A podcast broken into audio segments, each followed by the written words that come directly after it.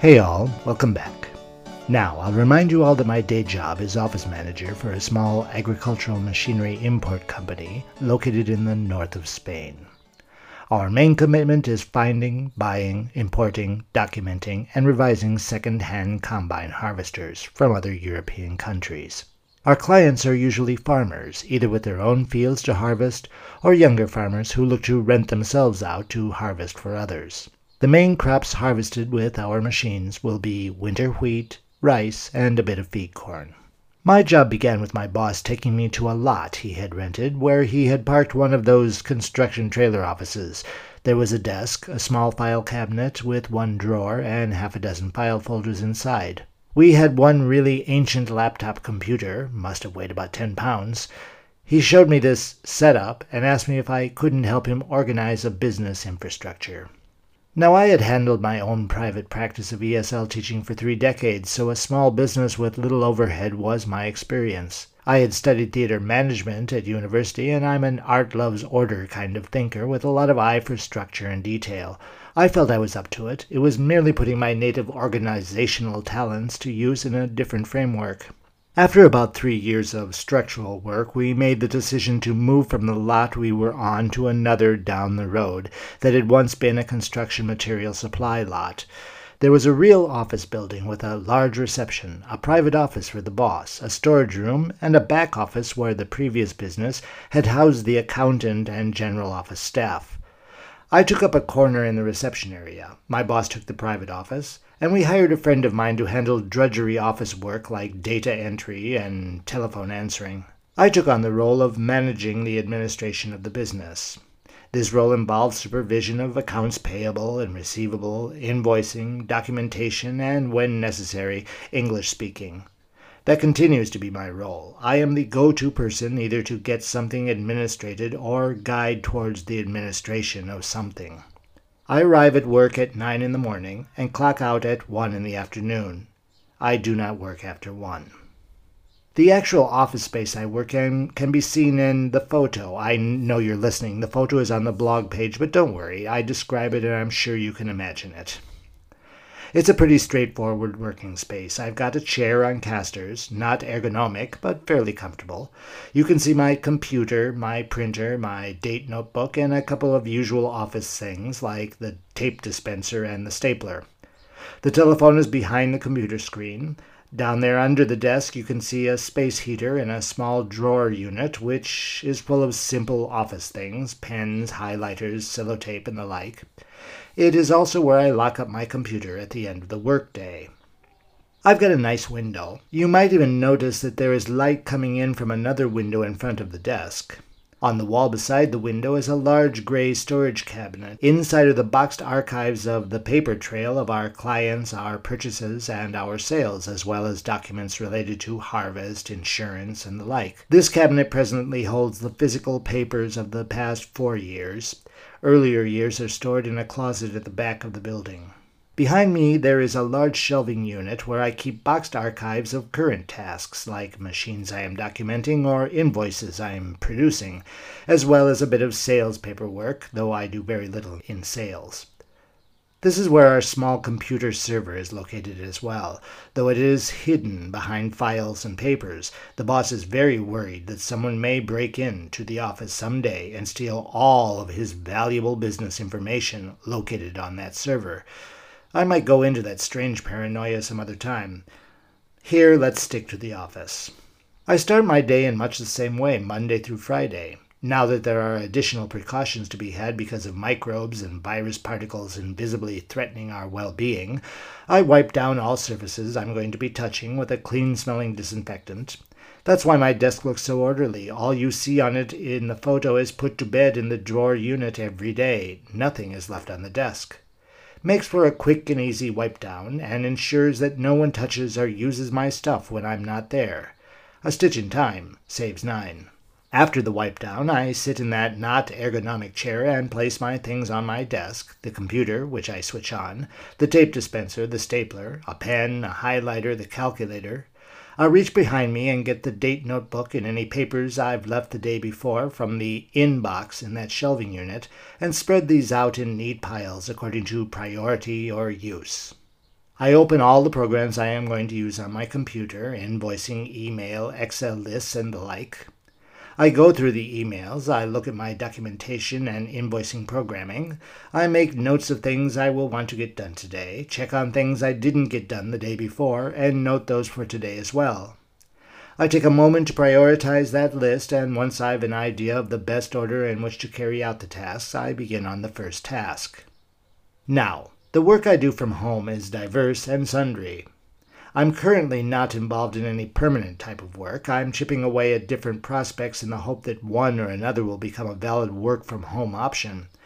Some of the work I do from home includes personal blog work, uh, the Radio Revel podcast, some online ESL teaching, some guest blogging, a lot of job hunting, fiction and nonfiction writing and self publishing, a bit of video production for online education, and etc. Now, take a look at my home office space. It's not all that different from the workplace office. I set both up, and both serve my office work needs, so they will naturally be very similar. Right now, this office space is at one end of my living room. You can see the stairs that lead to the upper level where the bedrooms and bathroom are. That door leads out into the kitchen, with another door that gives onto my back patio. To the left of this desk setup, there is a window that also looks out on that patio. On the desk itself, you'll notice, of course, the computer. There is a lamp that directs the light onto whatever I'm working on at that time. I've also got a microphone there to the left for podcast recording.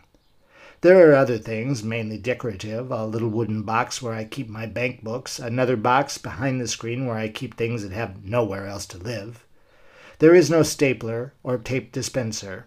Though there is a pen holder, you can see a couple of paintbrushes peeking over the screen. I don't use a pen at this desk. The work here is almost exclusively done on the laptop. Oh, and that chair is also not ergonomic. When I come to work in this home office, I usually start by setting a cup of coffee to the right. The coffee is because I begin almost every day with a quick session in my home office. I have to be in the car at 8:30 to get to the day job by 9. In the summer, I tend to get out of bed between 5:30 and 6. So after my morning ablutions, I make that coffee, set it next to the mouse pad, and do my 2-hour morning tasks. The computer is on. Since it is the hot spot for my internet at home, it is on almost all the time. Anything I might have been working upon that was left unfinished is probably still open, saved, but open, so I can sit down and pick up where I left off. I have my coffee, clean out the email inboxes, decide if I'm going to read any of them or put them off to the afternoon. Then I get down to whatever task I have at hand. This morning, for example, it was to continue this episode. As I mentioned, these two offices are very similar. I created them both according to the specific needs of the work I would be doing in them. They differ physically in their location. One has me facing a wall, the other a window, for example. One has a great deal of natural light, while the other has some, but I depend on a focused light over the workspace. One lends itself to working with documents and things printed on paper, thus the tape and the stapler and the pen, while the other is around 95% virtual. That other 5% is the coffee cup.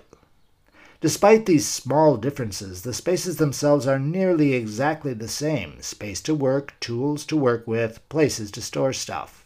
The real difference between the two is their geographical location and the main purpose of the building in which they are located, as well as adjacent things located within a 2 to 10 meter radius of those desks. The workplace office is geographically located just on the outskirts of the small provincial capital of Huesca. The province of Huesca depends largely on agriculture as a driving force to its economy. There is tourism, of course, but it is the agriculture that supports my day job. The home office is located in my home, thus the name, in a small village about 22 kilometers from Huesca, in the middle of a lot of those agricultural exploitations that support both the local economy and my day job. The main purpose of the workplace location is to centralize both the machines and the administration of the machines that we buy and sell. There is a mechanical shop for revision and repairs, but our main focus is import and sales. The main purpose of the home location is to keep me in out of the rain, a place to sleep, a place to relax, a place to make meals and enjoy them. In the workplace, there are three or four adjacent things that are directly related to the economic activity. There are the machines themselves, there are all the archives of documents related to the purchase, sale, and licensing of the machines, as well as documents related to the business, accounting, insurance, and the like.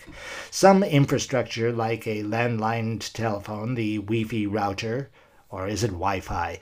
The server, a printer, Finally, there is an office worker, a couple of mechanics, and the boss. At home, there are very few adjacent things related to work. The majority of adjacent things are directly related to the main space being my home. So, furniture, the vegetable garden, the library, a couple of guitars and a violin, a pantry, a woodworking shop, the work I do from home is, as mentioned, 95% virtual, so adjacent things are had through the village Wi Fi connection that comes to me from the disk on the church bell tower about 100 meters over there. How can I use the home office for the day job work? What will be the main obstacles to this relocation of my physical body in relation to the work that needs to be done? What percentage of the day job work can actually be done from home? What kind of additional infrastructure may I need for the transition? These will be themes I'll look at in the next episode of the Radio Revel It Can Be Done Work From Home series. Tune back in. Thanks for listening. Cheers.